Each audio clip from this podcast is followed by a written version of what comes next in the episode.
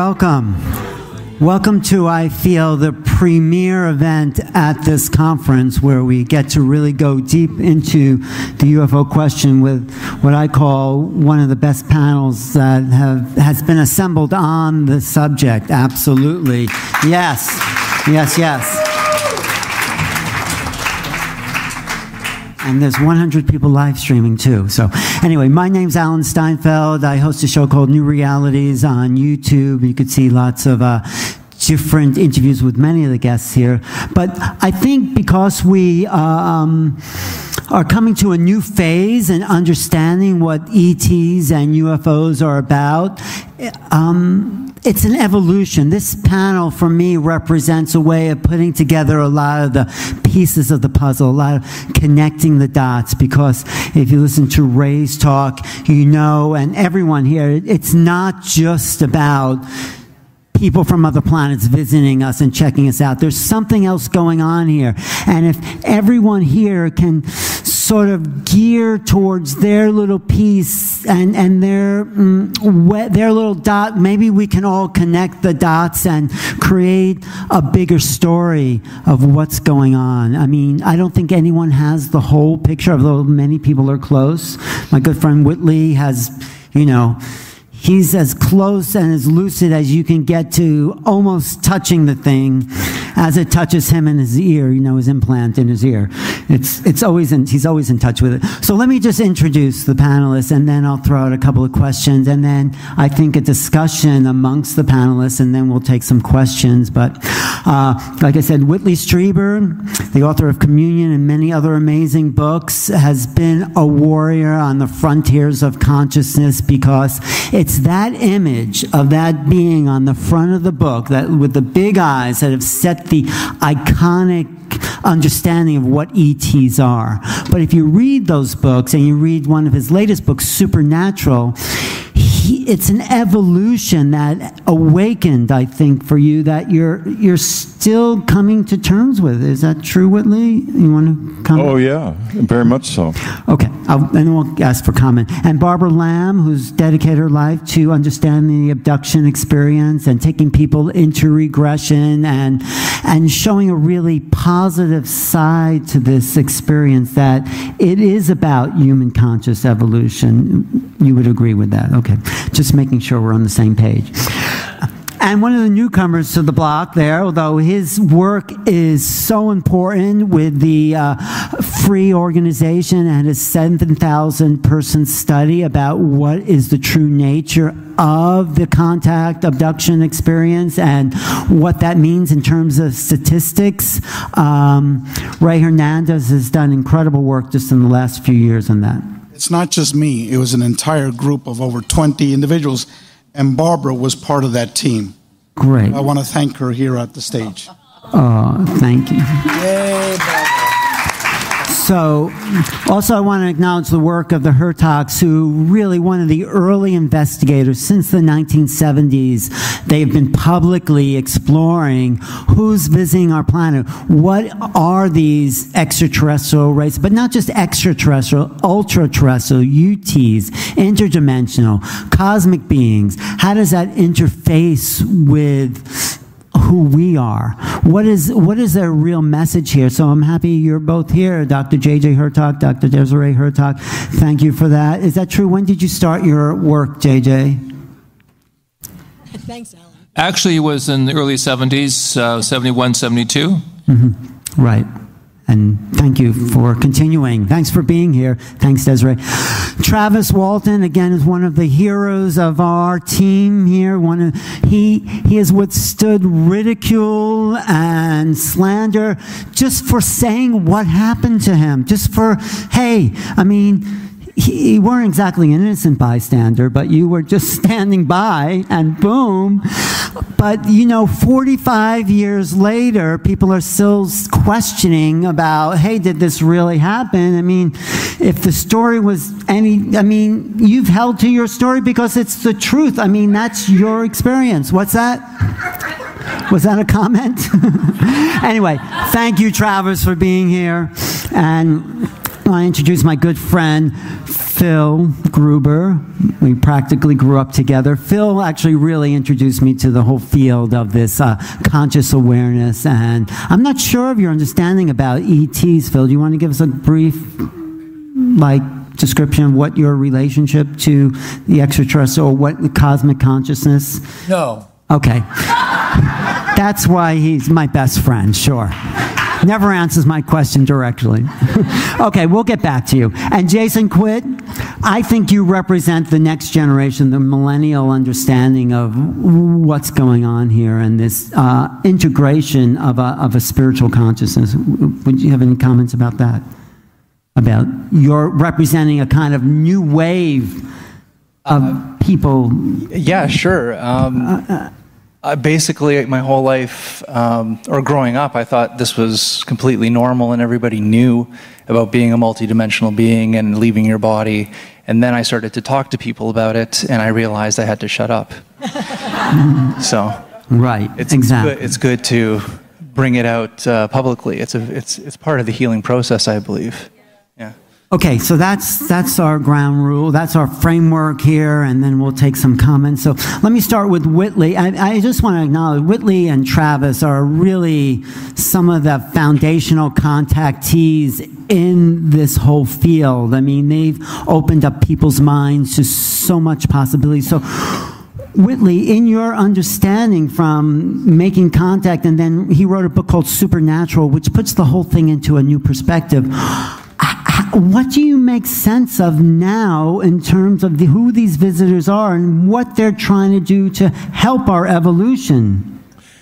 Well, thank you for asking me a simple question that I can answer easily. Okay. Uh, There's no simple answer. uh, it, it, I think that because of our bodies, there and it's there's nothing wrong with any of this we are kind of living behind a barrier, and we the barrier is the physical body and our senses, which direct us out into the physical world around us, and they do that because we need to sustain this very complicated, big, uh, blood filled, organ filled machinery.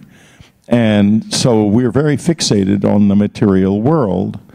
And as over time the material world has become richer and richer, we have become spiritually poorer and poorer.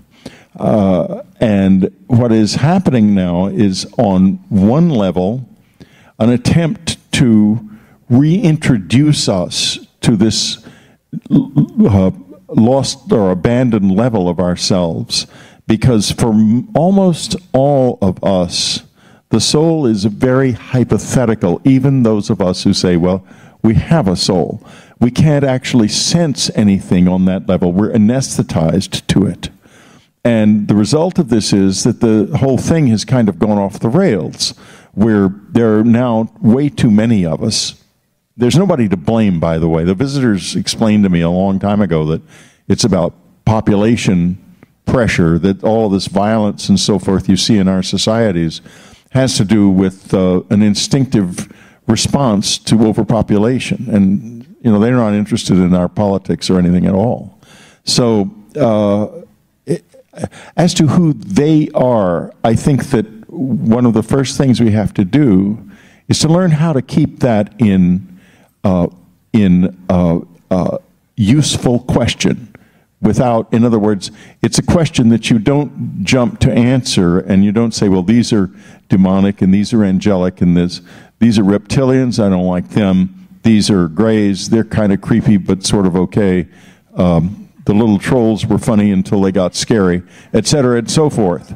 Um, I've had all of those experiences. That's why I said that.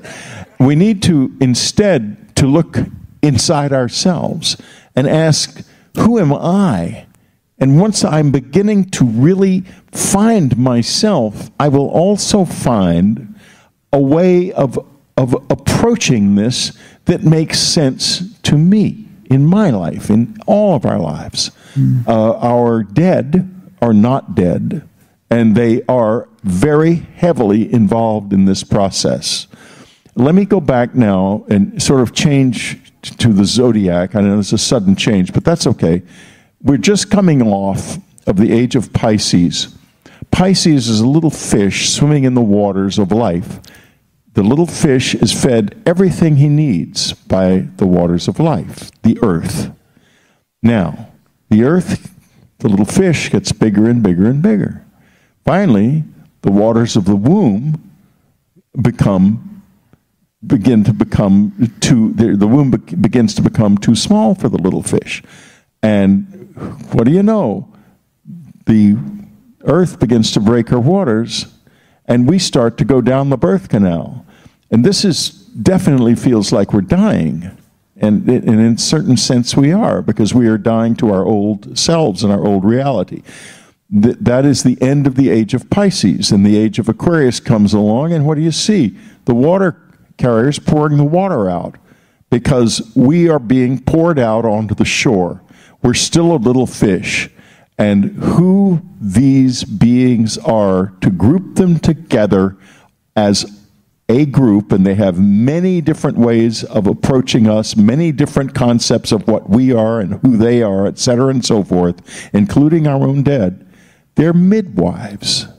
They're midwives to the birth of man. Mm, thank you, Whitley. Very nice.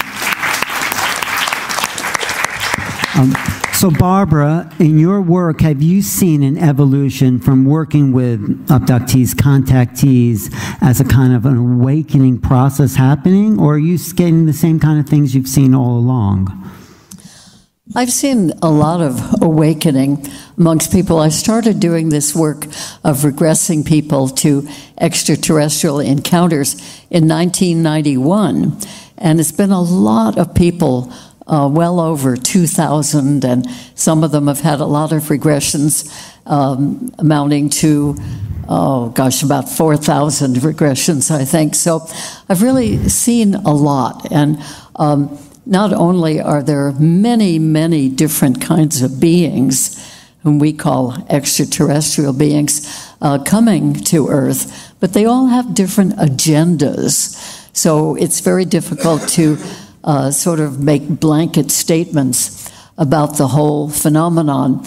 Uh, but in all of this work, all of these years, I have seen uh, people go from tremendous fear, which I could certainly understand, at having beings coming into the room or uh, making their car stop and, and then being taken away to some mysterious environment and all kinds of things being done to them. So I think there was a lot more fright in the early years of doing this work in the 1990s and the earlier 2000s. And, but in the last several years, last few years, I should say, um, more and more people have been coming aware that they've had these kinds of experiences.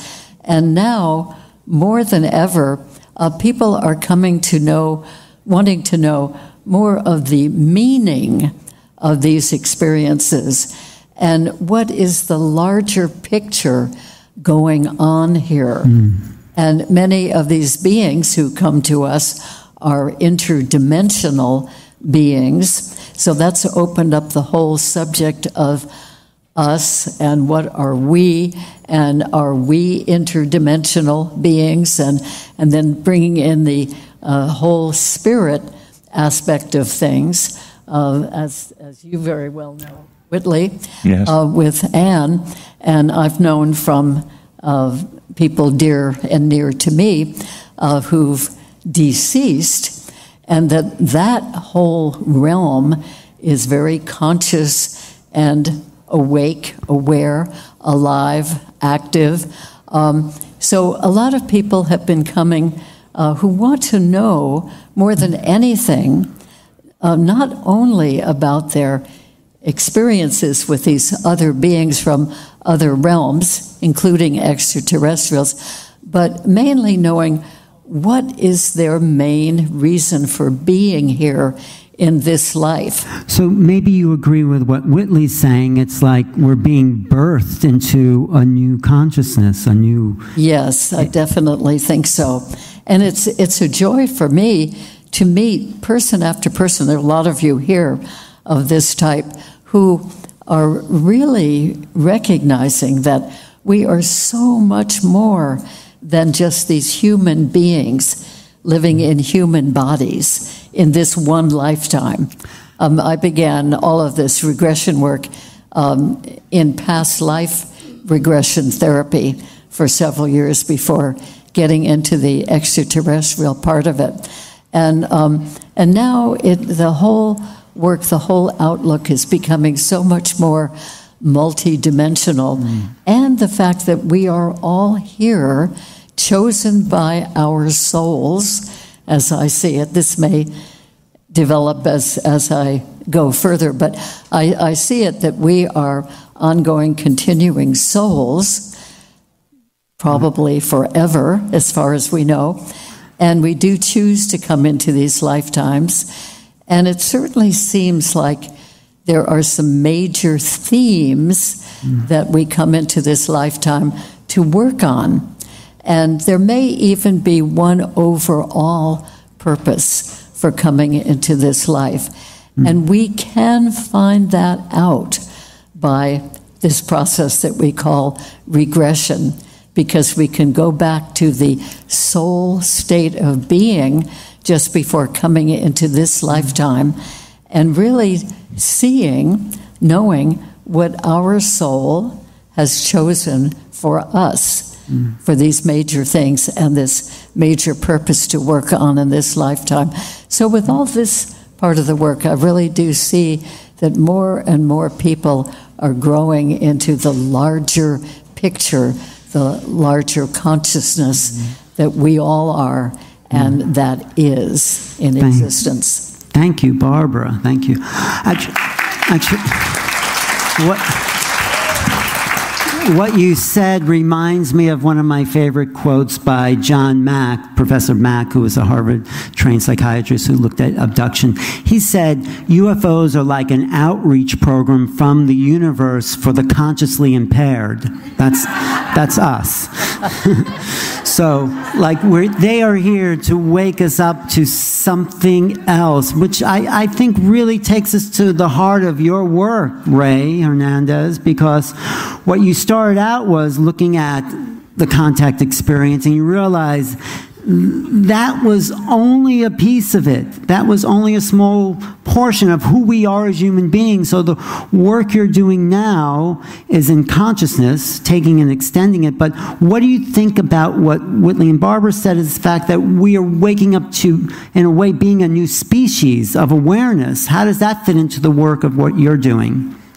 First of all, for the folks that do not know who I am, I was part of a very large group of mainly PhD academics with researchers like Barbara, like um, Kathleen Marden, um, Mary Rodwell, uh, Denise Stoner, Dr. Leo Sprinkle, um, which grouped together the academics that were interested in this topic with the people who had their boots on the ground. And what we did over a five year study is we did the world's first comprehensive academic research study of individuals that have had UFO contact, but also contact with non human intelligence. And um, we published our data findings from over the five years of our research in an 820 page book titled Beyond UFOs The Science of Consciousness and Contact with Non Human Intelligence. And much of the data from our book uh, contradicts what is circulating in materialist mainstream ufology. Now, to address your question, yeah. I totally agree with what Whitley said and with what Barbara said. And let me start addressing that response by posing several questions other, to folks here. The field of near death experiences, what year did that come into prominence? That was 1975 with the publication of Dr. Raymond Moody, Life After, After Life. Yeah. Okay? The UFO contact uh, experience, when did it really take off? Even before the internet. You mean uh, with Whitley's book or with well, Betty and I Barney argue, Hill? I would argue with, with Star Trek. With Star Trek. All of a sudden, you had all these people talking about beings, right? Space, other planets, other dimensions Okay, and then people. I was got, obsessed with that show. Got captivated. Again, when did that take place? We're talking about the early 70s. Which one? Which was the last thing? with Star Trek. Oh, right, right. Okay, so the UFO uh, and the space people and all of that really launched with uh, with uh, Star Trek.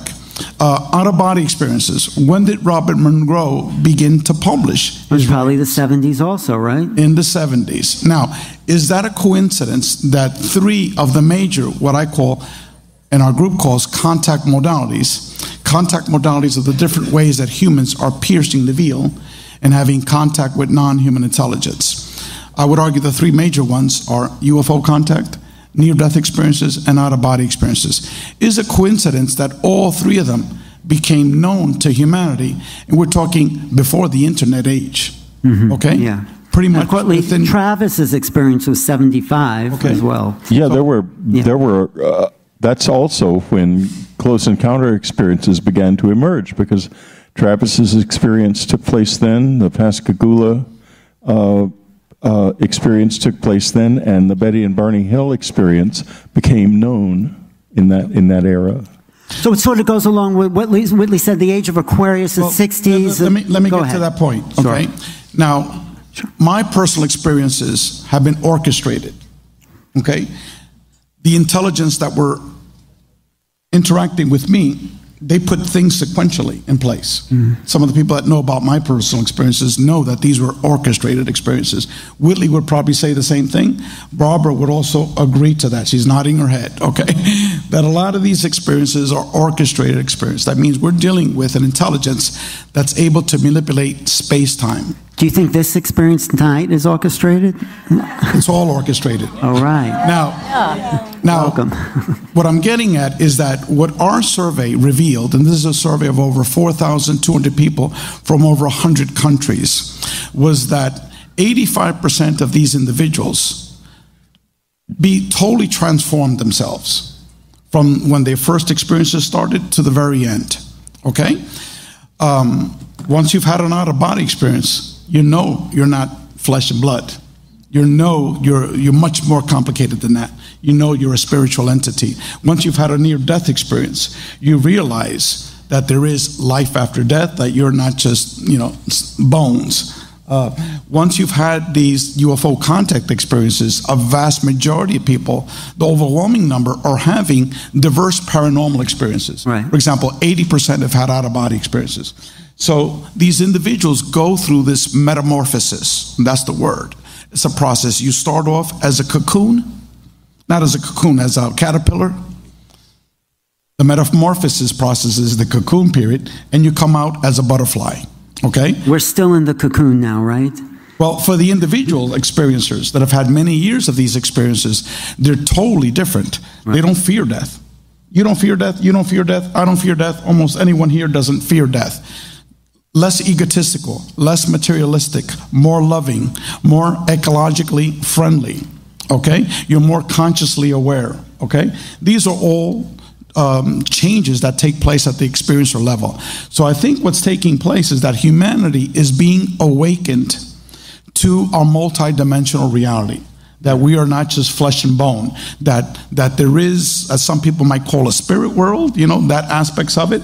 But basically, that we continue after death, and that we as humans are much more complicated than what our material reality uh, leads you to believe. So we have to redefine ourselves as human beings. I mean, who we think we are as humans. And that's what I think is taking place. I think it's taking place now in our generation, and all of us that have agreed to come here at this time period have a role to place, everyone here Hmm. on this board, to awaken humanity to this new paradigm that we are multidimensional beings, that we're interacting with a diverse array of non human intelligence via consciousness, which we still know almost nothing about. Right. So I, I agree with No, both. thank you. I want to talk to the orchestra leader here, no, but, but I will talk to J.J. Hurtak, who's who in a way has been through that cocoon process and has come out and has had some transhuman experiences and where what what are we becoming jj dr hurtak because you you've seen the the scope of multiple dimensional realities where are we going We are forging a new anthropology. I would call it Homo universalis, universal humanity. We're realizing that we have cosmic dimensions. we're multidimensional beings. In my research with colleagues at SRI, Stanford Research Institute, it was very clear years ago through government sponsored studies that we had also the ability of non local energy yeah. coordinations and consciousness projection. So we are, Desiree and I, involved for many years now with uh, uh, contact experiences of the fourth kind and the fifth kind, and with the higher non physical, spiritual, interdimensional levels of cosmic intelligence. So, what does the new human being look like then that we're becoming? So, uh, yeah, he passes the uh, baton to me. Basically, we are able to do more with who we are. I think that's really important for all of us so that we are never at a loss for being able to manifest reality. So if we want to heal something, if we want to manifest something, we're more and more empowered to do that. But one of the good things about being here in the physical dimension, if I can say, is some of our thoughts are not necessarily uh, what we want to always manifest. So we have to learn. This is kind of, Dr. Jack calls it schoolhouse earth. We're learning what to do with our energies and we're doing it in a way, yes, we manifest really negative things sometimes, but for the most part, hopefully it's not affecting whole worlds. In some cases, of course, it is. But can you imagine if you have that power? What would you do with it? And I think that's the real questions that we're going through now. If we have the power to heal, if we have the power to make war, if we have the power to love, if we have the power to destroy, you know, what are you doing with your energies? And those beings on the other side have those powers. They also have a consciousness ability, which is beyond what we have developed to date. But this is unconditional use of power, unconditional use of love, unconditional use of the power of the higher mind. So, are, is there a, a space law system out there? Are there guidelines for the cosmic who's who? These are questions that bring us all together, and I highly respect those on this panel as having the patience, but also having the humanistic side of recognizing that we must keep our compassion for life. We must keep our higher interest on a much higher level of serving all humanity rather than the elites of technical knowledge or insiders of the uh, deep state who want things to play out according to a certain direction. Mm. So we're at a critical crossroads. We must keep the doors of the schoolhouse and windows of the schoolhouse open for the greater teachers coming this way, but also realize that we are a part of the teaching of the avant garde. Yeah, we have to be the example of the higher consciousness. We have to be the new human beings. I mean, so I want to ask Travis what, what Ray says about it's sort of all being set up and coordinated. Did you feel that about your experience, or did you feel like, oh, I'll just pass that light and go down the road? I do. Um, and it was, it, you know, this uh, coincidences that are too great to, to be mere chance. Uh, you know, the synchronicities, it seems too much to be. Like, like what? If you want to share. Pardon? What kind of synchronicities? What coincidences? Uh, many things. Uh, it seems to be by design rather than accidental, and including what I was talking about earlier about sightings. You know, people. You know, we can't imagine that these beings are suddenly, oh, some uh, I got spotted by a human being again. Dang, you know, no, no, it's it's much more deeper than that. I, to go on, you know, I think that if you see one as an adult and uh, you saw one as a child, uh, they know it's you. And they not only know they're being seen, you're actually being shown. Yeah. It's a deliberate exhibition for the purpose of uh, bringing us to uh, a state where we can uh, interact with them in a non destructive fashion. The power that they were referring to you know, uh, we all know that's intrinsic to an extremely advanced intelligence, the power. And the mere fact that they continue to exist is proof that they've overcome evil and are using this power uh, in a positive way because otherwise they would have destroyed themselves. The mere fact that they're still there tells us this is not some evil plot to take over the earth. It's all about getting us ready for a better uh, future. I mean, I'm sure you've been asked this question before, but what do you think your life would have been like if you didn't get out of that truck? If you, I mean, do you ever think about that? Oh yes, you know, and I felt a tremendous regret for what was lost, you know, and I wish I had not got out of that truck. And uh, all I can do is try to make something good come of it. You know, I'm stuck with it. I tried walking away from it, and it, it only made things worse. So, But how have you expanded as a human being because of this? You know, I think it's definitely forced me to grow in, in many ways, and in trying to help others uh, who uh, you know are facing the trauma.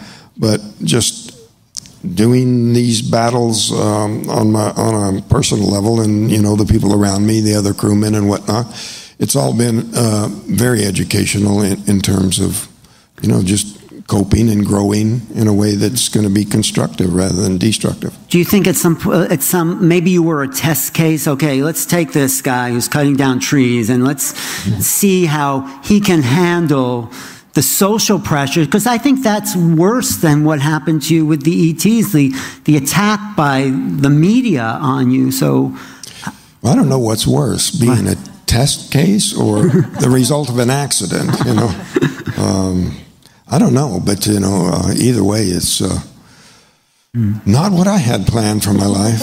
no, but look how look how many more people you've met than just hanging out in the woods. You know. No, I I think it's been fascinating. No, for you to come out and, and, and show what human beings are made of, that you can stick by the truth. I mean, don't you feel as maybe a sense of responsibility to the experience itself? To Oh, definitely. You know, it's given me an overview of humanity and the problems that exist for us all and the ways that various people attempt to cope with it. So it's it's been uh, definitely uh, um, you know a laboratory of experience, a, a great overview of uh, a a much broader perspective on humanity than I ever would have had. what about the spiritual perspective that Whitley and Barbara has that has, has that come Yeah, to you? you know, and people very often ask me about how does this figure into religious questions, and I always say, well, you know, I'm I think I'm more of a spiritual person than a religious person because, and spirituality has to do with a. A level of understanding and stuff that has less to do with organized religion than with uh, the kind of growth that we all are experiencing, uh, and by all I mean uh, on the entire planet. Well, thank, thank you, thank you. And and you do you want to share about some of the other revelations you may have gotten since that first contact? That's deep. Okay. well, we're here. We're a deep crowd. I think we are. yeah. We're on your side, Travis. Fire in the Sky book two. Fire in the Sky book two. Okay. Well, just a little. No, seriously, we are going to do a remake of the original movie. I, want to get away from Hollywood's uh, invading monsters take on this and reach more towards the uh, understanding I gradually came to. It's an entirely different. You know, I, I still want to communicate the trauma that it was, but uh, explain that it was a misunderstanding that I didn't um, truly understand what was happening. And yes, it was the most horrifying, traumatic experience of my life, but only because I lacked understanding. Right. I, I, I, yes. And I think what we're trying to do, what we're trying to do in the panel is to bring understanding so when you are confronted by whatever level of, of consciousness that, that Ray is talking about, you can meet that as as a spiritual being instead of like running because I think we're the same as whoever's ever out there on a soul level. So I think this is one of the reasons for gathering in groups like this that Neil put this together. So thank you, Travis. Thank you. Thank you. I mean, Phil has had a vast amount of experience and has studied the esoteric literature. So within the esoterica that you, you know, the metaphysical literature you studied, how do you fit this sort of conversation in there? Well, I prepared something pretty special. We all seem to be searching for something that was lost, and in order to connect us with the ongoing moment of creation, which is, I think, why we're here. We are every moment of every day, or speaking for myself, in contact with all extra, meta, ultra terrestrial intelligence. I've concocted a little, a little exercise here to connect us with that ongoing moment of creation and hopefully a true contact experience with higher intelligence. If you could close your eyes and breathe easily and gently. Since this is about consciousness and everything is consciousness, it's to the extent that we're conscious of the fact that everything is consciousness. This is the trick. Breathe easily and gently, and as an homage to everyone that's on this panel and everyone that's in this audience today. In the name of Yahweh, Yod He Vod He, Divine Father, Mother, God of God of gods, He who is, because I will tell you as I start, the shape and geometry of these particular thought forms can free gravitationally trapped light. We don't always have to be here. He who is, she, she who is, always was, and always will be, ho on kayen kai ho er kanominos, issuing from the first mystery.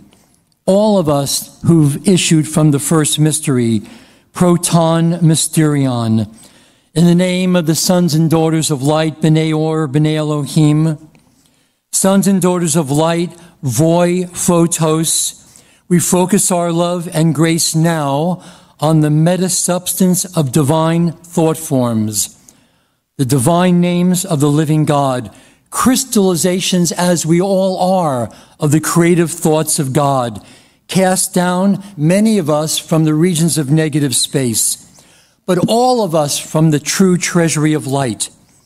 And we remembered that the shape and geometry of thought forms can free gravitationally trapped light.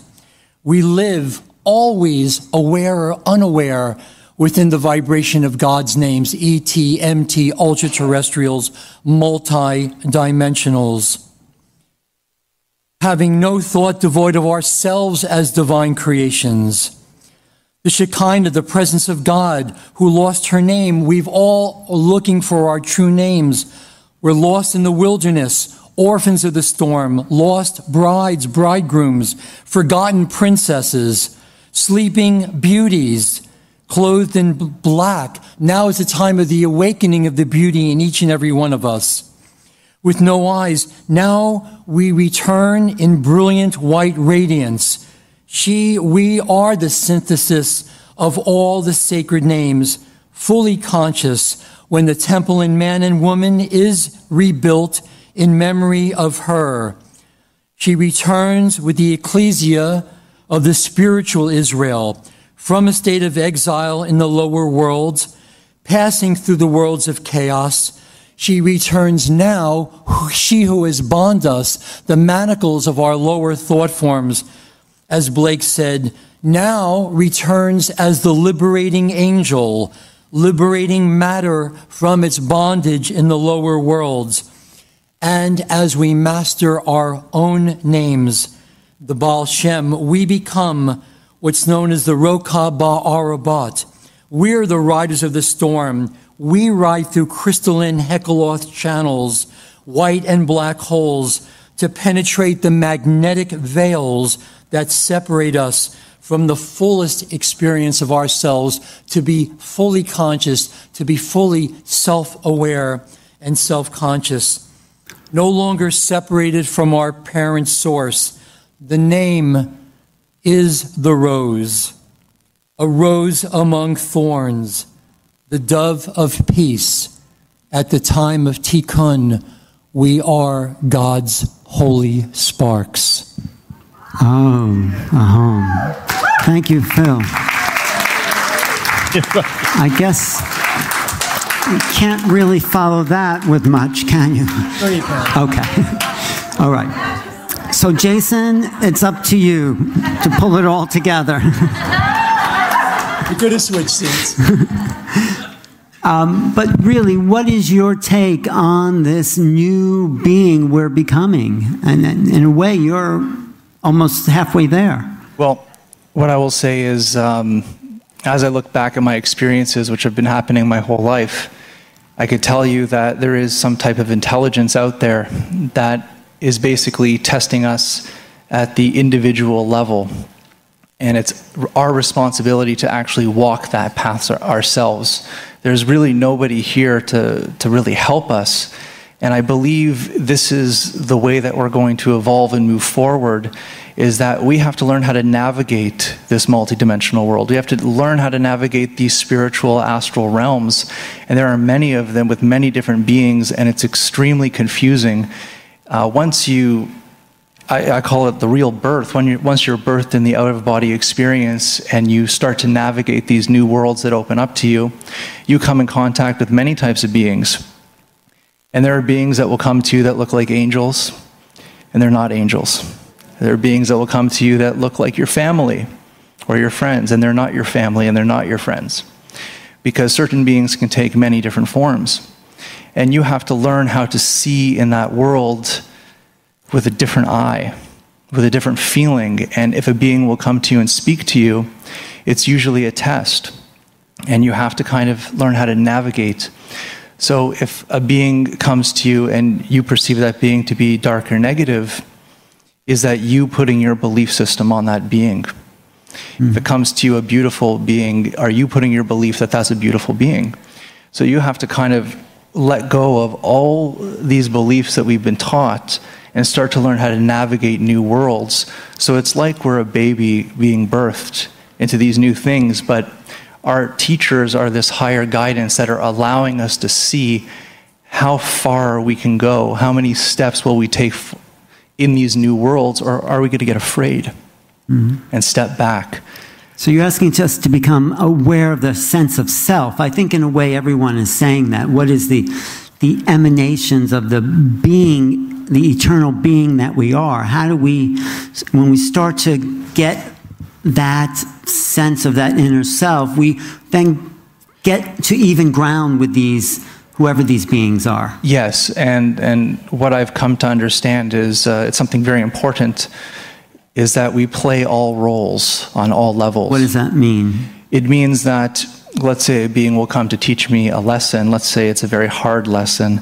I can't tell you how many times I've died in the astral world, but I'm still here. um, but that being, I may consider it to be a horrific experience or a very negative experience but after I look back at that experience, I know that it was a part of myself teaching me a great lesson in that world. So then when it actually manifests and happens to me again, I know exactly the way to handle that situation. And you get this kind of control, is the only way I could describe it. You become, um, you get a strength in these worlds where um, you can actually start to control the situations. So when you're first dropped into these worlds, it's almost like you're being pulled to places, uh, you're getting used and abused and hurt, or your energy is being taken. And eventually, when you learn how to navigate and protect yourself, you get to a point where that will stop. And if something does come, you have uh, a, this type of strength and control in those worlds that it took many, many years of being in those worlds to get to that point. I think that's what Ray's study has proven in a way with the contact abduction experience, right? You said people started off as negative and then they've turned it around through their kind of experiential and see these contact modalities as a positive thing. And well, that takes me to Whitley Strieber again. You, you, started the whole thing with no. But what I want to also ask you, Whitley, is um, one of the things that was said to you, or you remember hearing. Uh, I'm not sure how it was, but there's a new world coming if you can take it. Yeah, that's that comes from uh, Colonel Philip Corso, who uh, I met at the 50th anniversary of the Roswell incident in Roswell and he had just published a book uh, about his experiences in this, and this was one of them. And uh, I thought that it was immediately thought it was authentic because Uh, he he this phrase, a new world. He, he, what happened was he was found himself in a direct confrontation with an entity that was trying to leave. I don't know how true this part of the story is, and I'm sure he doesn't either, because as Barbara knows, it's very hard to make sense of these things when they happen. You you you have to pull to pull it out of your own experience and what happened may not have anything to do with anything you've ever known. So you have to sort of hope you put it together correctly, and that's how Phil took this. He had been, eh, eh, it was in a situation where there were ETs or something in a cave that was wanting a radar turned off uh, so they could leave, and they couldn't leave with this radar turned on. And he was, he heard in his head, that they needed this, and he said aloud, I, I think this is the correct story. Um, they, they needed it for 10 minutes, and he said, 10 minutes is a long time. In my business, it could be forever, because he's a military man. And what's in it for us? And the answer was a new world if you can take it. Now, the rest of this, his story, may or may not be correct, and I may not even be relating it correctly. It's been a long time since I read the book. But that sentence is the truth. Go, go ahead. No, no, that's only if we don't evolve, if we can take, if we're in this evolutionary well, it, process. Yeah, it means a lot of different things. A new world, if you can take it, that is to say, if you can bear it, not easy if you can wrest it out of my, our hands, and they will not let us have it unless we can take it from them. And so it has at least those two meanings. And m- my experience of, of the few things the visitors have said to me is that they've always been packed with multiple meanings uh, or with no meaning at all. Like the time I, I was uh, having the communion tour and I was just struggling so and suddenly I saw three of them in my bedroom in the in our country house in upstate New York and I immediately said how am I doing because I was going out there and getting beat up uh, ruthlessly on television and the radio and everything. It was horrible. And they all answered at the same time with different answers and I couldn't understand a word of it and then they was disappeared. it a good thing? Were they, were they, were they happy about how you were doing? I don't know what they were. I do know though that they were that, that, that I have been a big practical joker in my life, mm-hmm. and the biggest joke I've ever been involved in is the one that's been played on me by the appearance of the visitors. But what about the fact that, in a sense, we are becoming the ETs? I mean, I had an experience of you, Whitley, after a lecture where I sort of saw you transform. I don't want to give away any secrets, but you, your eyes flash. Okay, we won't. No, no, go ahead. You've no, started now. No, I'm saying don't we are becoming, we are all becoming a sort of ET because we actually always were not of this earth totally. That's my experience. Well, look at the planet and look at us.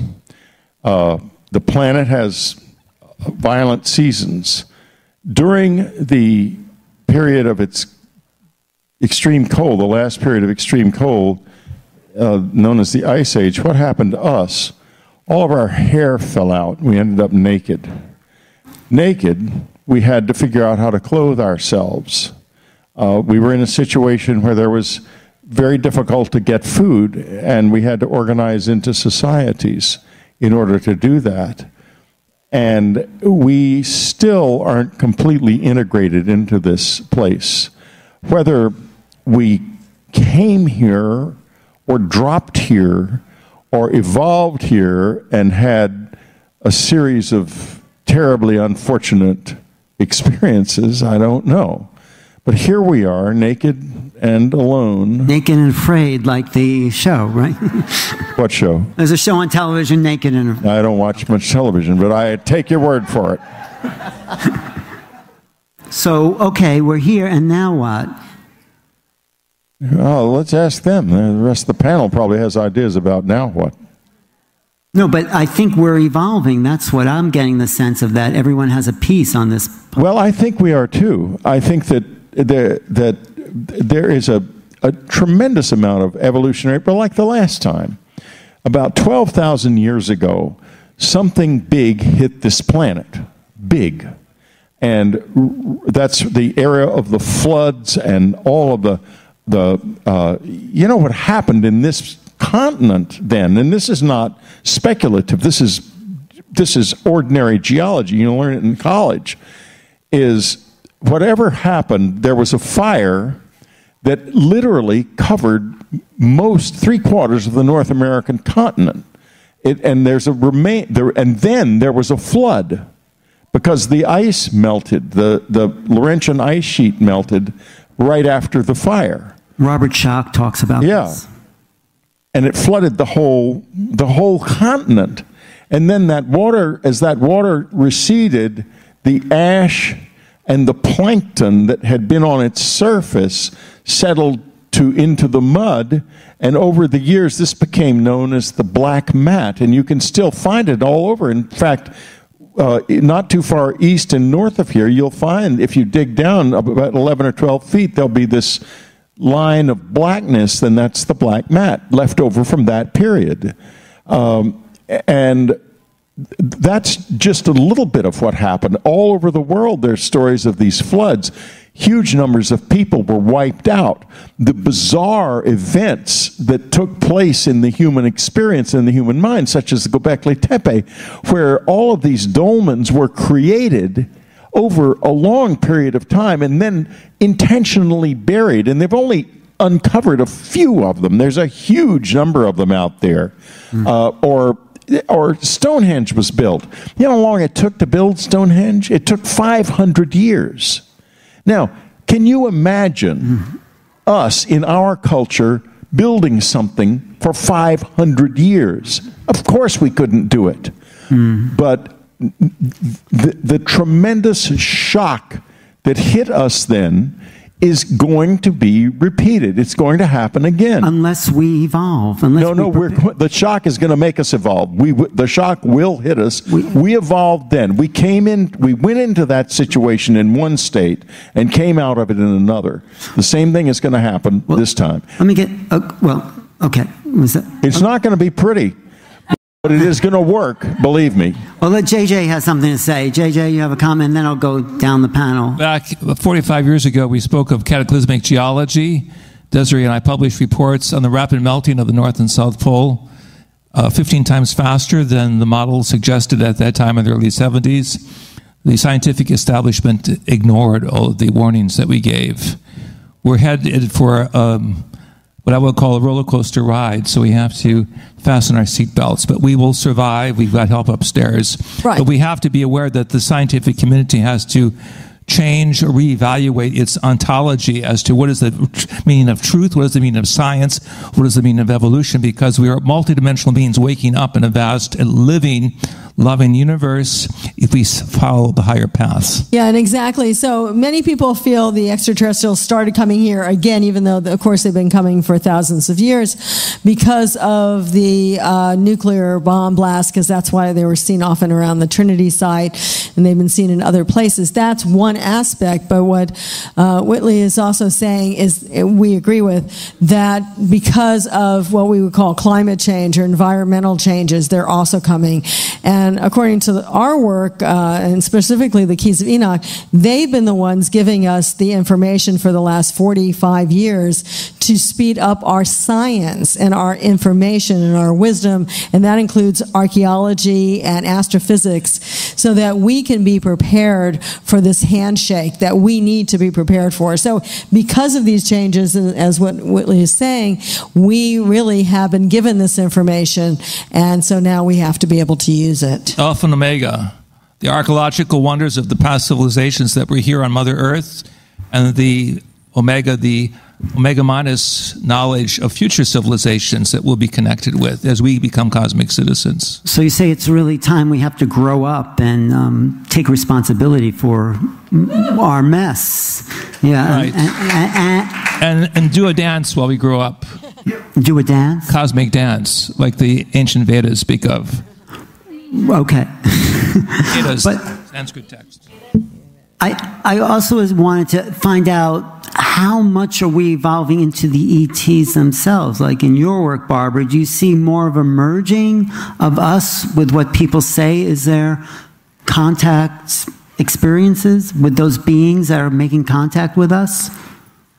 Oh, I think a lot of people are uh, receiving information from the extraterrestrials and perhaps other dimensional beings as well.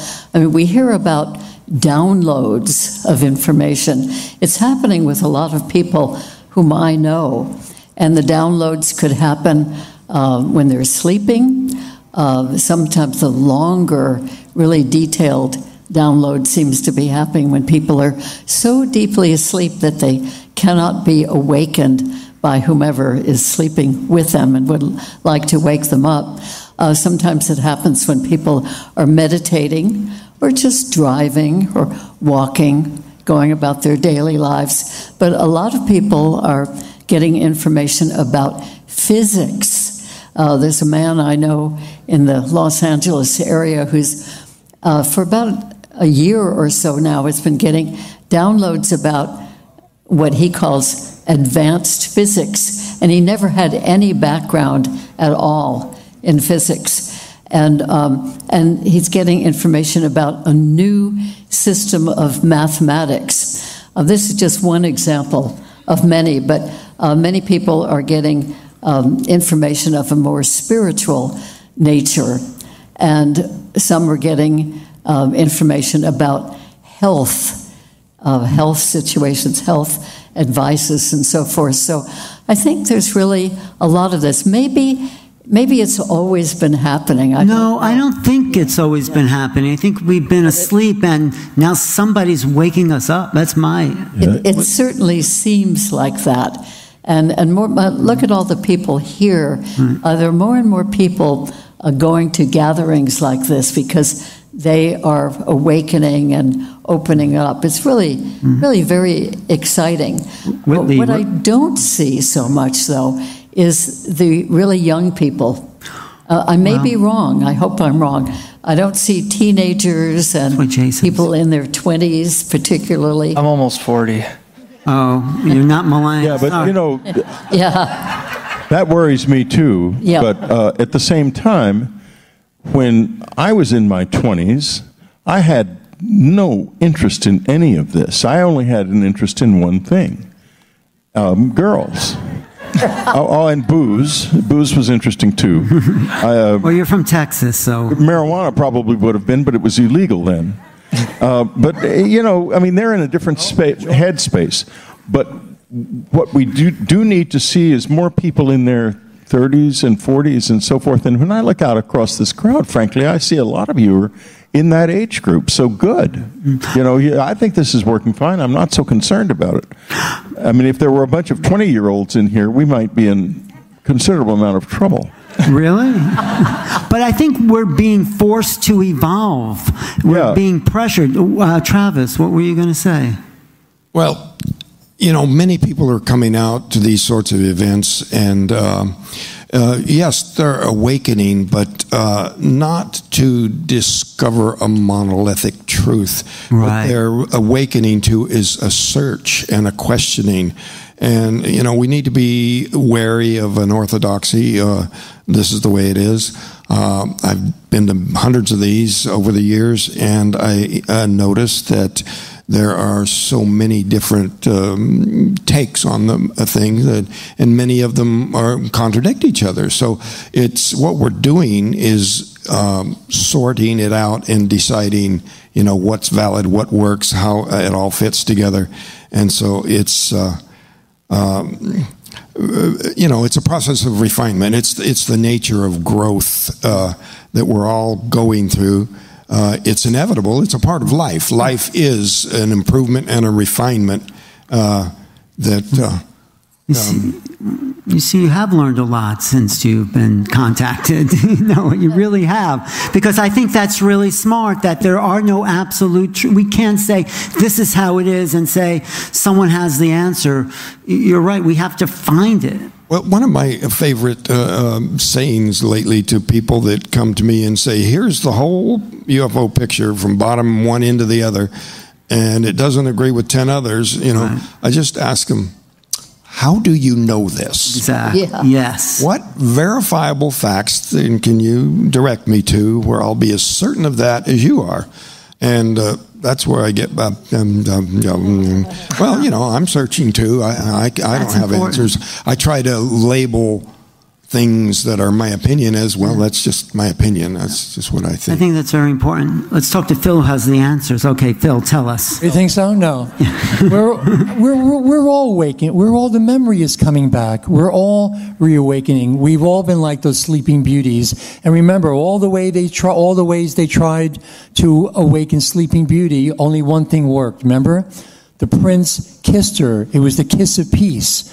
And it's good to remember that our word kiss comes from the Scottish Gaelic word kaith, which means to appear without disguise to be genuine, to be authentic. And listen, and when the memory comes back of who we are, who we were, and who we will be, this is all happening now. We can't help but be experiencers. When that memory comes back, there's going to be memories of joy and memories of pain. And memories of and things that we'll have to feel, we'll have to forgive ourselves for. We'll have to make apologies. Isn't that true? Hmm. Apology comes from the word apollo. It means not many. So when you apologize, you're reaffirming the oneness. And I think it's said in the Pistis Sophia, progressive apology places you in a position of having never been separated from the source.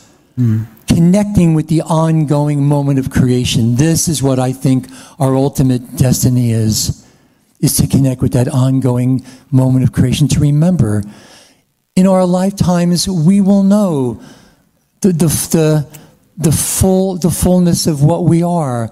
In our memories in our times we will have the full revelation hmm. of who we are and who we were meant to be and where we come from and where we're going from here always home This is Sophia, the lost teachings of Jesus from the ancient Coptic text. But you know, I think there's a quickening. I mean, I think the times are at hand. There is a speeding up, a quickening, uh, probably since 1987 or 2012, whatever time clock. And 70s, don't forget. the 70s, it all did begin in the 70s after the age of Aquarius, the dawning of the age of Aquarius. And we're moving into this time where the old ways are dropping away. You could see that in the media and politics. Something old is dying and something new is trying to be born. And that's why I, I think, Ray, your, your work, you're, you're so, um, you're so fired up about this work. It's uh, you're, you feels like you're compelled to. It's like beyond you. You know what I'm saying? It's like something is pushing through you to deliver this uh, message, this this findings. I mean, do you feel that in your own work? Well, I mean, it seems like that to me. I, I usually don't talk about my personal experience. You can. We're among friends. Um, yeah, there you go. I had a conversation with Whitley earlier, and I told him some of my more crazier experiences, and, and his tongue was wagging out as well with some of the stories I told him. But um, basically, I was uh, shown all of the contact modalities, how it works in consciousness. But you're um, compelled to do this. You're you're like driven. You're on fire. Because, like everyone else, all of us on this table have a mission. And the mission is to continue waking humanity. And initially, we started with gathering data on the UFO contact experiences. Right, but I just want to say it came out of nowhere for you. You were just a lawyer, looking whatever, and oh. then all of a sudden, boom! When you have your wife disappear right in front of you, Is that what happened? and you have your dog, who you were going to be euthanizing later that afternoon, rematerialize 45 minutes later after you've been put to sleep. The wife Yes. is dancing in the middle of the living room Well, saying, you have no "Hallelujah." idea. You- Hallelujah. he'll he'll get to at some point in his life a willingness to tell his personal stories. Uh, Yes. And y- listen, you expect to just have the tops of your head blown off and sent into the stratosphere. This guy had, I mean, he, he, he had experienced an extraordinary shock of consciousness. And, and in fact, he's strangely enough still with us. Yeah. Well, because we needed someone like you and your passion to start to. It, it lasted reignite. two and a half years. Yes. And um, just like most of the people in our survey, 37% ha- uh, viewed it as very uh, negative. To me, it wasn't so much negative. It was just I couldn't deal with the ontological shock. But you are dealing with it by. And, and I got drunk for a whole week straight. Okay. Okay. After I had an experience of uh, reincarnation, of missions, of past lives, of mission here on earth, you know, all this craziness. Maybe you're a And test I- case I, I got happening. drunk for a week straight, and then until they sent me another messenger to bitch slap me in the face to wake me up. And so. Uh, Did you say bitch So slap you in uh, the face? but you know, it, look, I'm not the only one. There are literally tens of thousands of people that took our surveys, thousands of people. They're having these profound experiences. Oh. Most of the people that took our surveys, they never told anyone else. Whitley's they saying told a brother or a sister, Yeah. family member, no one else. Because why? Because they're too freaking crazy to tell anybody else. Well, you know, you read the, the book that Anne put together. She, you know, we got after communion. It was before email, fortunately, and we got thousands and thousands of letters. You know, probably two hundred fifty thousand at least over the next over a five year period.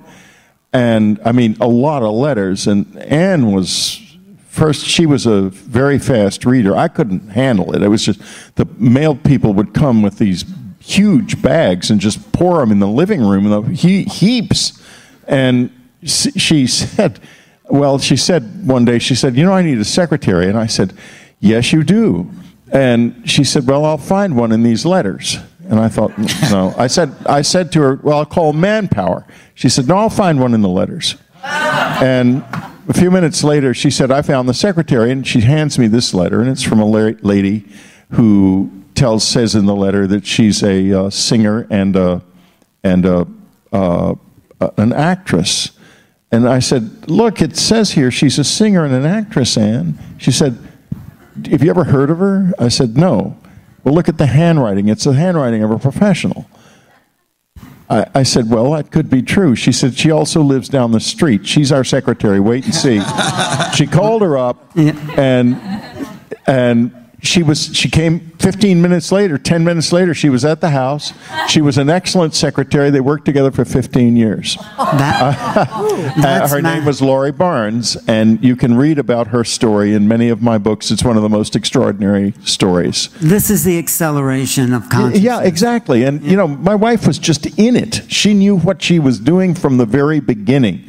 The, I mean, the minute she she And she still does. She still does exactly. I mean, she's she's doing this. Mm. She's all about this barrier between the living and the dead falling down. She's there on the other side, working to make that happen right now. And when she died, she died with intention and no fear. She didn't commit suicide. She let her body finish its work intentionally, and it was an it was the hardest thing that ever happened to me in my life also the most beautiful and the most noble.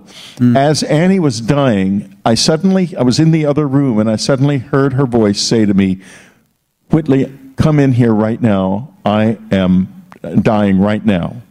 And I went in and she was almost in a coma. I mean, I think she was in a coma, but I had heard this in my head. I ran in, I lay down beside her, I put my hand on her heart, and I felt the last beats of my wife's heart. Mm. And then I saw her ascend, and it was the most beautiful thing I have ever seen. The color of blue was beyond beyond belief it was so beautiful and she went up into it looking down at me with this amused expression on her face and and, and but a serious amused expression and um, for some reason, about an hour later, I decided to throw out her socks. I don't know why. And I, I went down and threw out her socks, and I heard her say, Why are you throwing out my socks? I said, I don't know. the socks are still there. I put them back. They're actually, I bought other socks. They had thrown them already in the trash. I bought other identical socks and put them in there. I mean, it was a crazy time. I mean, wild things were happening. It was all happening. It was kind of, I, I was kind of being short circuited by the intensity of it. And, but God, what a wonderful experience. And this is what this is all about. This is what he keeps trying to Yeah. talk about. I'm trying He's to trying talk- to get us to talk about, so I'm talking about it. Yeah. It's about Yes, this. Thank you. It's, Thank you. If I could make a comment on that. Thank you. Okay. Thank you. Here I was, Ray Hernandez, total atheist, material rationalist. Mm-hmm. And I'm going to talk a little bit about my experiences. Okay? yeah, do. Yeah. It's time, Ray. Okay? I thought, would have thought everyone here were a bunch of crazies. Okay? Mm-hmm. This intelligence, as we all talked about, this is all preordained. It's a, it's a setup job for you at an individual level. It's an inside job, yeah. Over a four month period, they transformed me from a total atheist material rationalist. At the end of these experiences, they did it through a series of near death related experiences. Mm-hmm. Where after I saw this big, gigantic UFO that was 30 feet away from me, huge, it was like a football stadium, witnessed by my daughter and three friends for 45 minutes. Right after that, I saw a video on near death experiences. Okay? And I was like, whoa, what the hell is this? I immediately ordered like 20 books from Amazon. Hmm. I spent the next four months increasing my time, but the last month it was 12 to 18 hours a day reading nothing but NDE books. All this time, the last month, my wife was going to divorce me. Mm-hmm. You know, you're a crazy man. You, you're not. You're um, all you're doing is the, reading these books. You don't care about the family. You're, I wasn't doing any of my work. I was at the point of being fired. Okay, and um, You were I obsessed. I, wasn't taking a shower.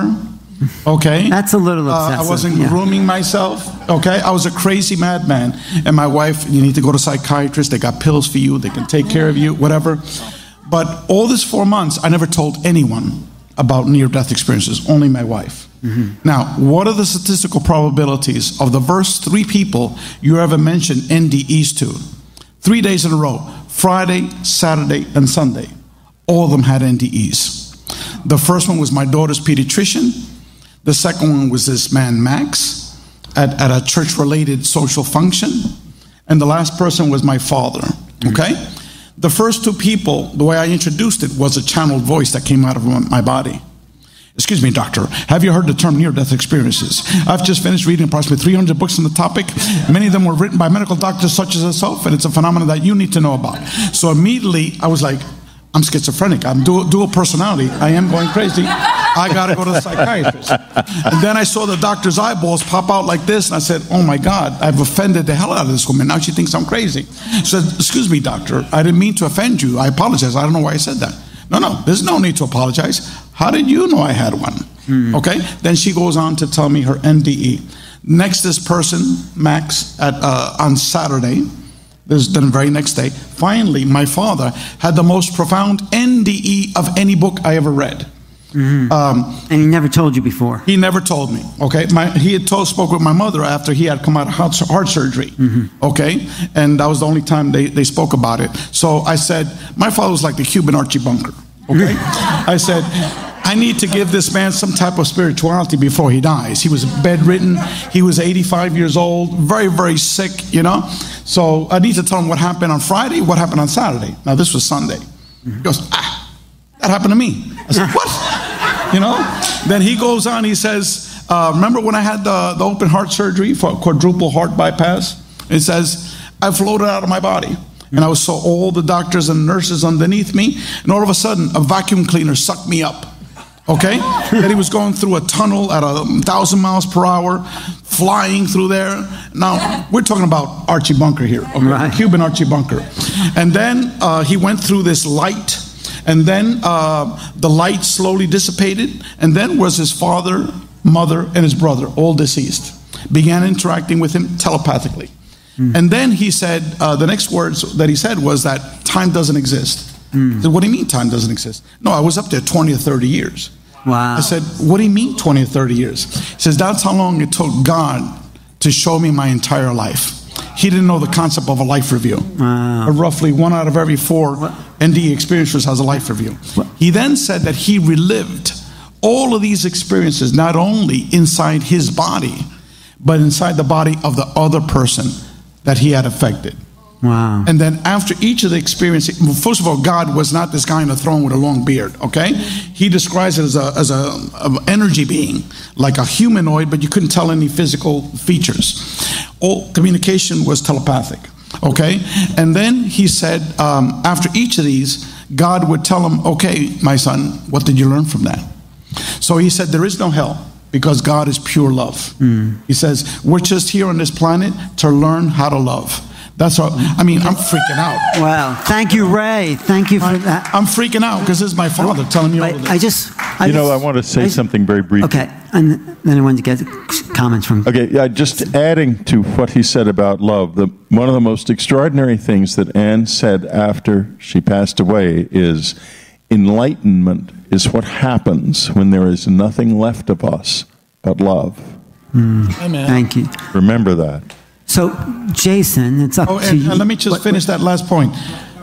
On the way home from my father's house, I finally got it. Okay? I finally got it. I was so dense. I was such a materialist, rationalist type. I put down my windows, and for the first time in my life, I talked to God. Hmm. And to these beings that I consider modern angels that were interacting with me.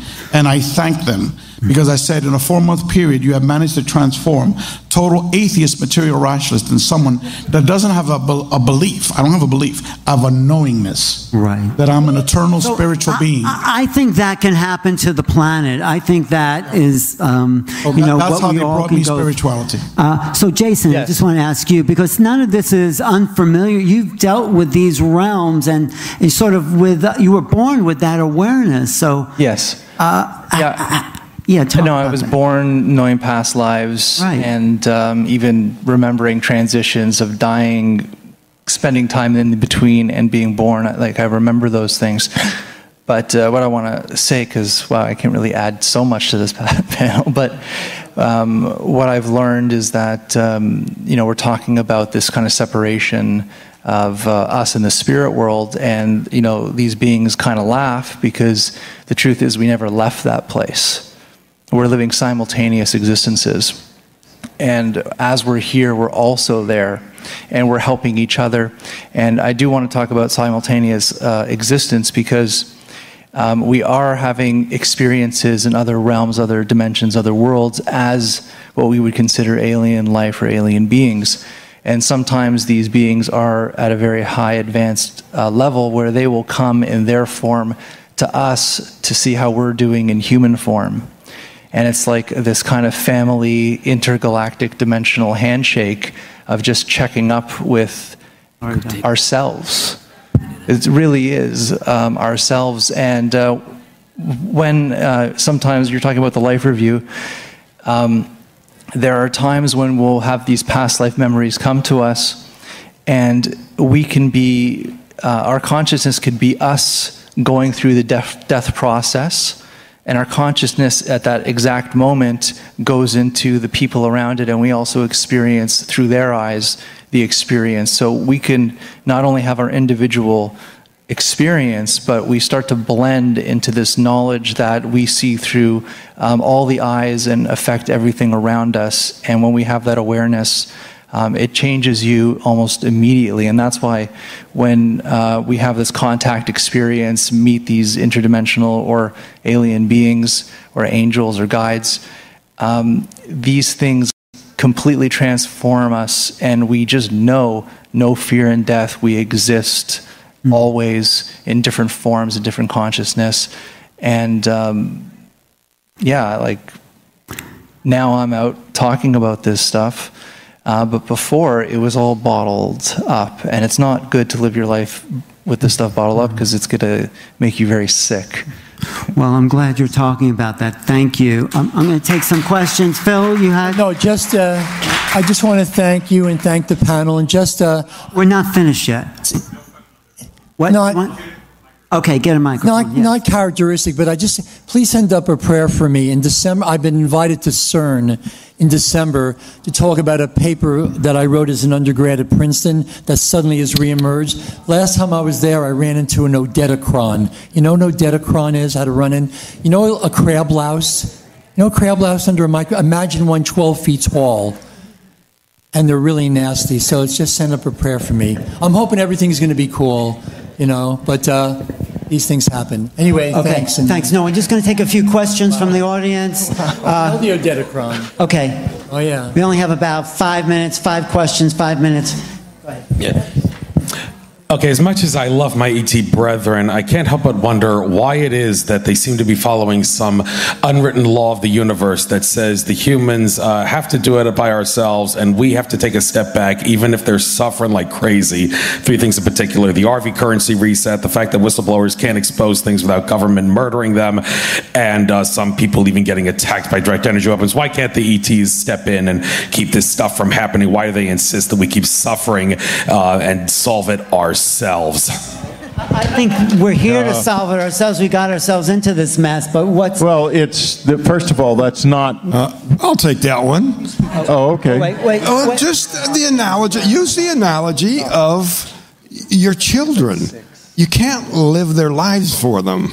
They have to learn these things on their own. Sometimes they'll fall and skin their knee, or, or worse. But uh, when you go live in their lives for them, uh, you haven't helped them. You've hurt them. Thank you. Whitley?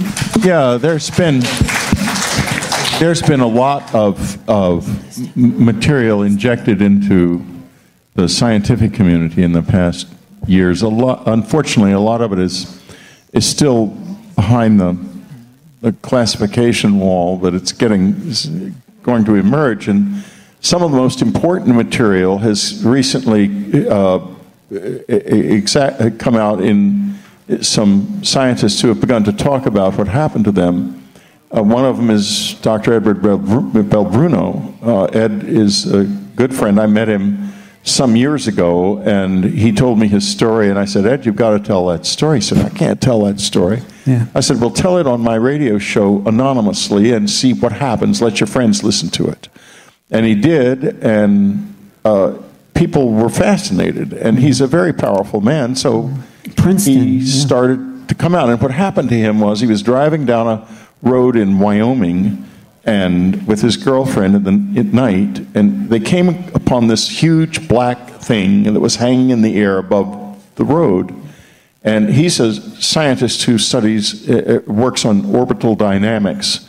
And they watched this thing for a couple minutes and it flew away. And all of a sudden, all these calculations came into his head. And this is a big guy. He, he is, uh, and he realized that there was a satellite that was a, a Japanese satellite that was about to crash. And he could save that satellite with these calculations. And he did that and became a big hero in the, in the, in the field and has gone on to revolutionize the whole field. He's a Princeton Uh, and astrophysicist. this is yeah. directly as a result of that. And there's much more happening, and much more will come out. And as we learn how to deal with this socially, so that people don't get savaged when they admit this happens to them, more will come out because I know a lot of people in that community who have had similar experiences who are on the point of getting ready to say, Yes, it happened to me too. It is happening. It is. Desiree. Right. So I just want to say, so it's really co-participation, which is I think what uh, Whitley is saying, and I do believe that the extraterrestrials have done some things to help us that we don't even know of, like certain types of you know satellites that are coming by, or we would say meteorites. They've blown them up. They've been over Fukushima many times to try to neutralize the energy that's there. So there's things that are happening. Even Atucha, if you know that's a, a nuclear power plant in Argentina, they're always seen around there trying to neutralize. But really, they want to give us the information. They want the co-participation, and they've been feeding us information, as Barbara, Willie, and we had said for the last 40 years, and probably for the last several thousand years. So they really want that co-participation with us. Yeah, we Nuclear weapon systems fired by the Soviets and Americans were intercepted by ETs. I know this from insiders. So all the way up the chain of command, we've been watched and we've been warned to take, not to take the technological slide to self-destruction, but to take the quantum leap towards self-realization that we are spiritual beings in human form. I mean, I agree with Travis. We have to, you know, help ourselves as well. You know, not, no one's going to save us from the mess we created. They'll help, but they're not going to do it for us. Question. Hi, my question for the panel has to do with artificial intelligence. In your travels and your work and your experiences, have you encountered what you would interpret as being artificial intelligence? And what was that like? Anyone in particular want to? Anyone Yeah, I want can to answer that. I can do that. Oh, wait. Anyone else besides? Oh, well, I'll, I'll Okay. just a quick comment. You know, people ask me, uh, did these beings, either either type, look like robots to you? And my response is, well, if they were really designed by a technology to stand in the place of a living being, you wouldn't be able to tell the difference. And you know that ultimately would be where uh, AI uh, and artificial intelligence would be headed. That uh, how would you know? Phil, you have an answer for that? No.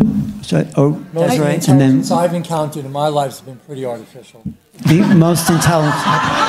You didn't get that on tape. Most intelligence he's encountered has been artificial. Whitley, oh, go ahead, Okay, Desiree. I just want to say, as we, we worked with uh, J.Allen Hynek in 1973, and he went to investigate the Pascagoula, Mississippi, October 1973. And when he came back, and this is a long time ago if you think about that, he said those beings that had appeared to the uh, people there were robotic for sure. And there was robots also seen in the area of, of Russia. So there have been, you know, pure robots that you can tell are robots also coming out of spaceships. Okay, and you have a short comment? Yeah, I have a very short comment. we have Um, one more it- it is this that it's not so much artificial intelligence that is the issue, it's artificial consciousness.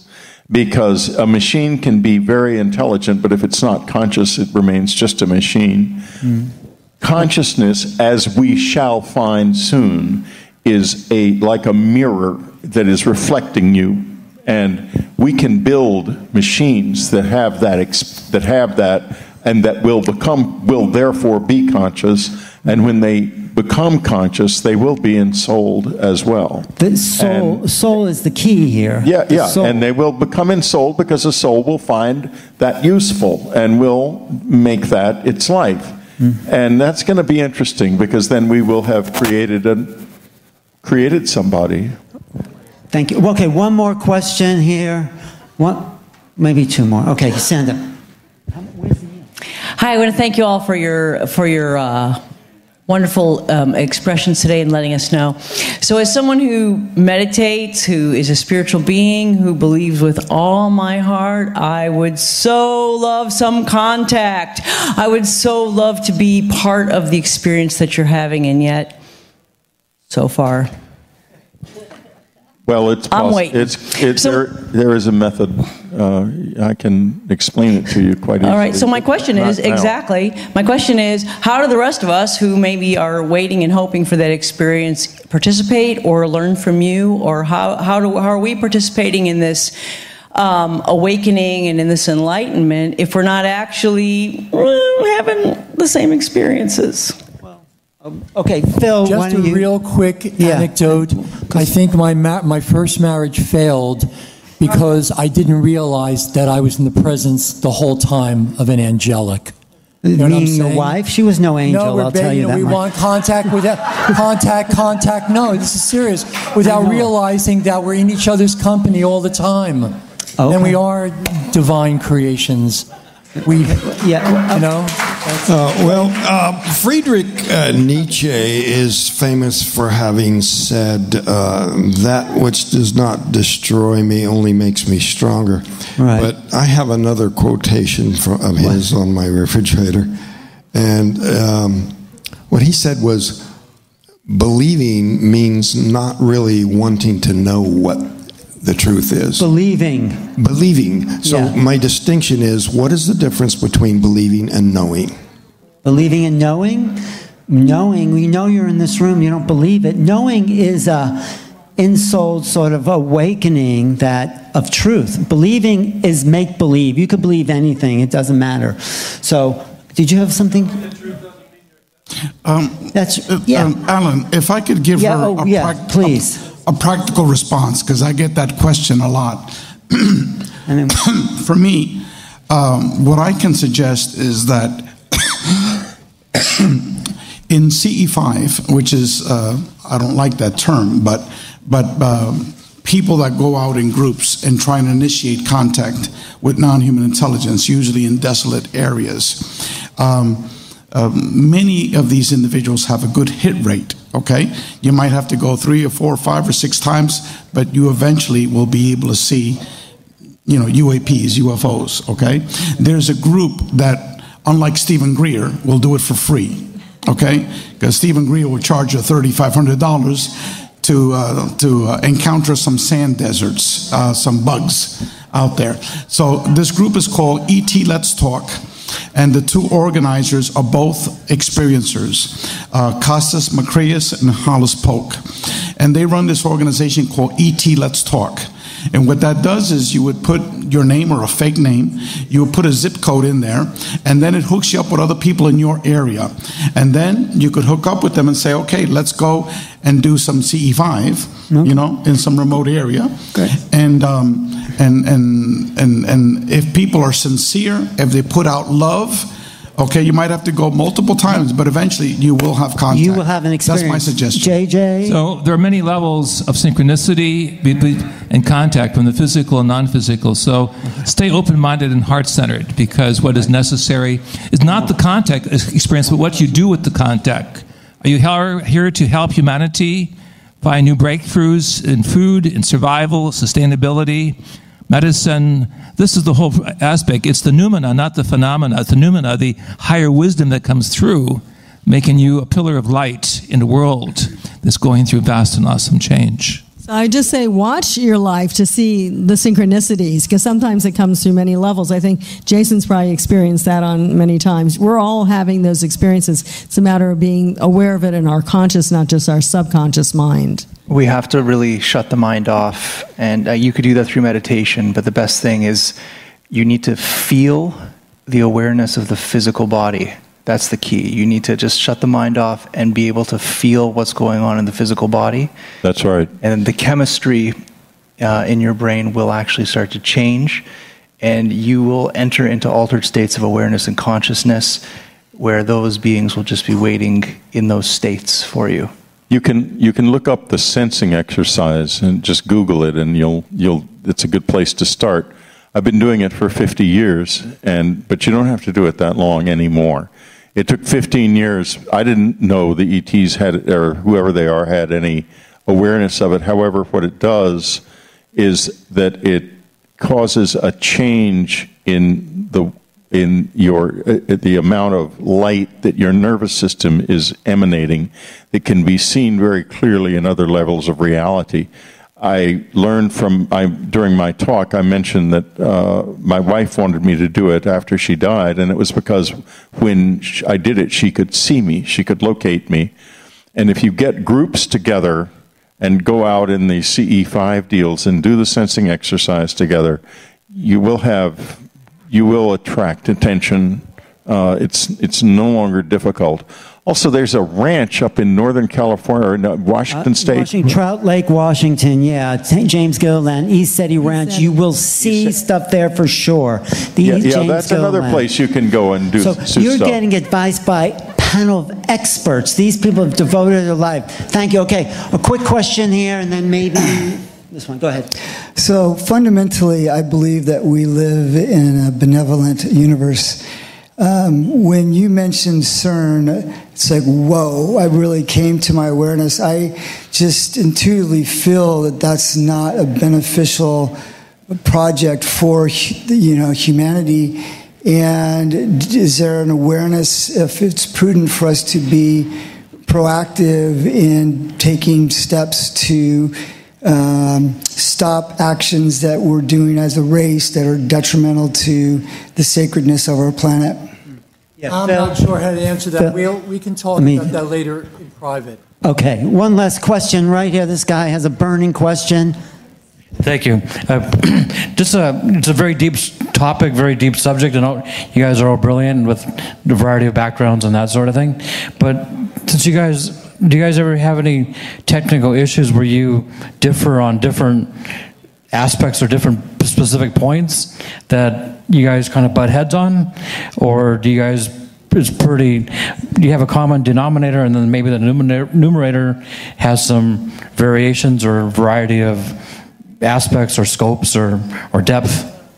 I would say that we certainly do have different takes on the whole thing, and that, uh, you know, uh, one of the modalities of a panel like this is to try to get along and, and find where there's congruence. You know, if we emphasize the, there's not a place for debate, you know, we're just giving our different perspectives. So. Yeah, and everyone has a, and there's many people that don't agree with the idea that um, it's about consciousness. There's many people that just into the hardware. I want to give a tribute to Stan Friedman, who's supposed to be here, who's one of the pioneers whose focus was mainly on the fact that there were craft visiting us. He became more spiritual, but there's a whole variety of opinions. What's happening here, I think, is an evolution of the uh, contact situation. We're trying to connect the dots to create a bigger picture. So I want to thank everyone. Did you have something? Any final words? Yeah. Well, uh, one thing that Stan Friedman said is, you know, when people ask him certain questions, he'd say, "Well, you know, I have certain things I put in my gray box." In your gray, And, uh, yeah, yeah. There's a lot a lot of people. There's a lot of confusion uh, because of. It's either accept or reject, and it's not like that at all. Um, you can have a, a, a verdict in a criminal case that uh, says not guilty, and a lot of people uh, don't understand that's not the same thing as innocent. Innocent is where they proved you couldn't have done it, someone else did it, or you were somewhere else. Uh, not guilty simply means uh, the state has not produced sufficient evidence to convict you. And the same thing with the, the defined in our terms belief. You know, do you believe this? I, I refer to Nietzsche Right. quote on that. Uh, if you say I don't believe that, you're not saying I disbelieve it. That's an entirely different thing. And some people think, oh, you're splitting hairs there. But it's, it's not the same thing at all. I haven't had enough time to think about that. That would be in my gray box. So it's not in my belief box, but I'm not saying it, I disbelieve it. I'm not saying it's false. I'm saying it's just not in the true box yet. Yeah, We're looking for truth. So Yeah, and we're developing a new language. Wait, J- Jason, and then Ray, and then we'll close. I, I would just say that what we're doing here is a modern day uh, campfire. And it's a it's a peaceful space where we can actually just share our experiences openly with everybody, and we just take what we need to take from that experience. So uh, you know we've been doing this forever. It's just different environments. Right. Uh, Ray, and Yeah, I just want to say that um, um, I've worked with a very large group of um, mostly experiencers. Um, m- most of them were academics. And now we're forming a new organization with a different team of large group of academics. And all of us have this perspective that we're totally fucking clueless as to what the hell's going on. Okay? That's And the that- best way to sum it up, really. Yeah. And also, if any anyone comes to you with all the answers, run away. Run away. Okay. Desiree, did you have something to say? All right. Thank you all. This is what the process of awakening looks like. Thank you all for being part of that. And stick around for Billy Carson. And, and I'm Alan Steinfeld. I'm Alan Steinfeld for New Realities. Thanks for, you know, enduring this and taking some of this truth in and making it your own experience. See you soon. New Realities. Look me up. Thanks.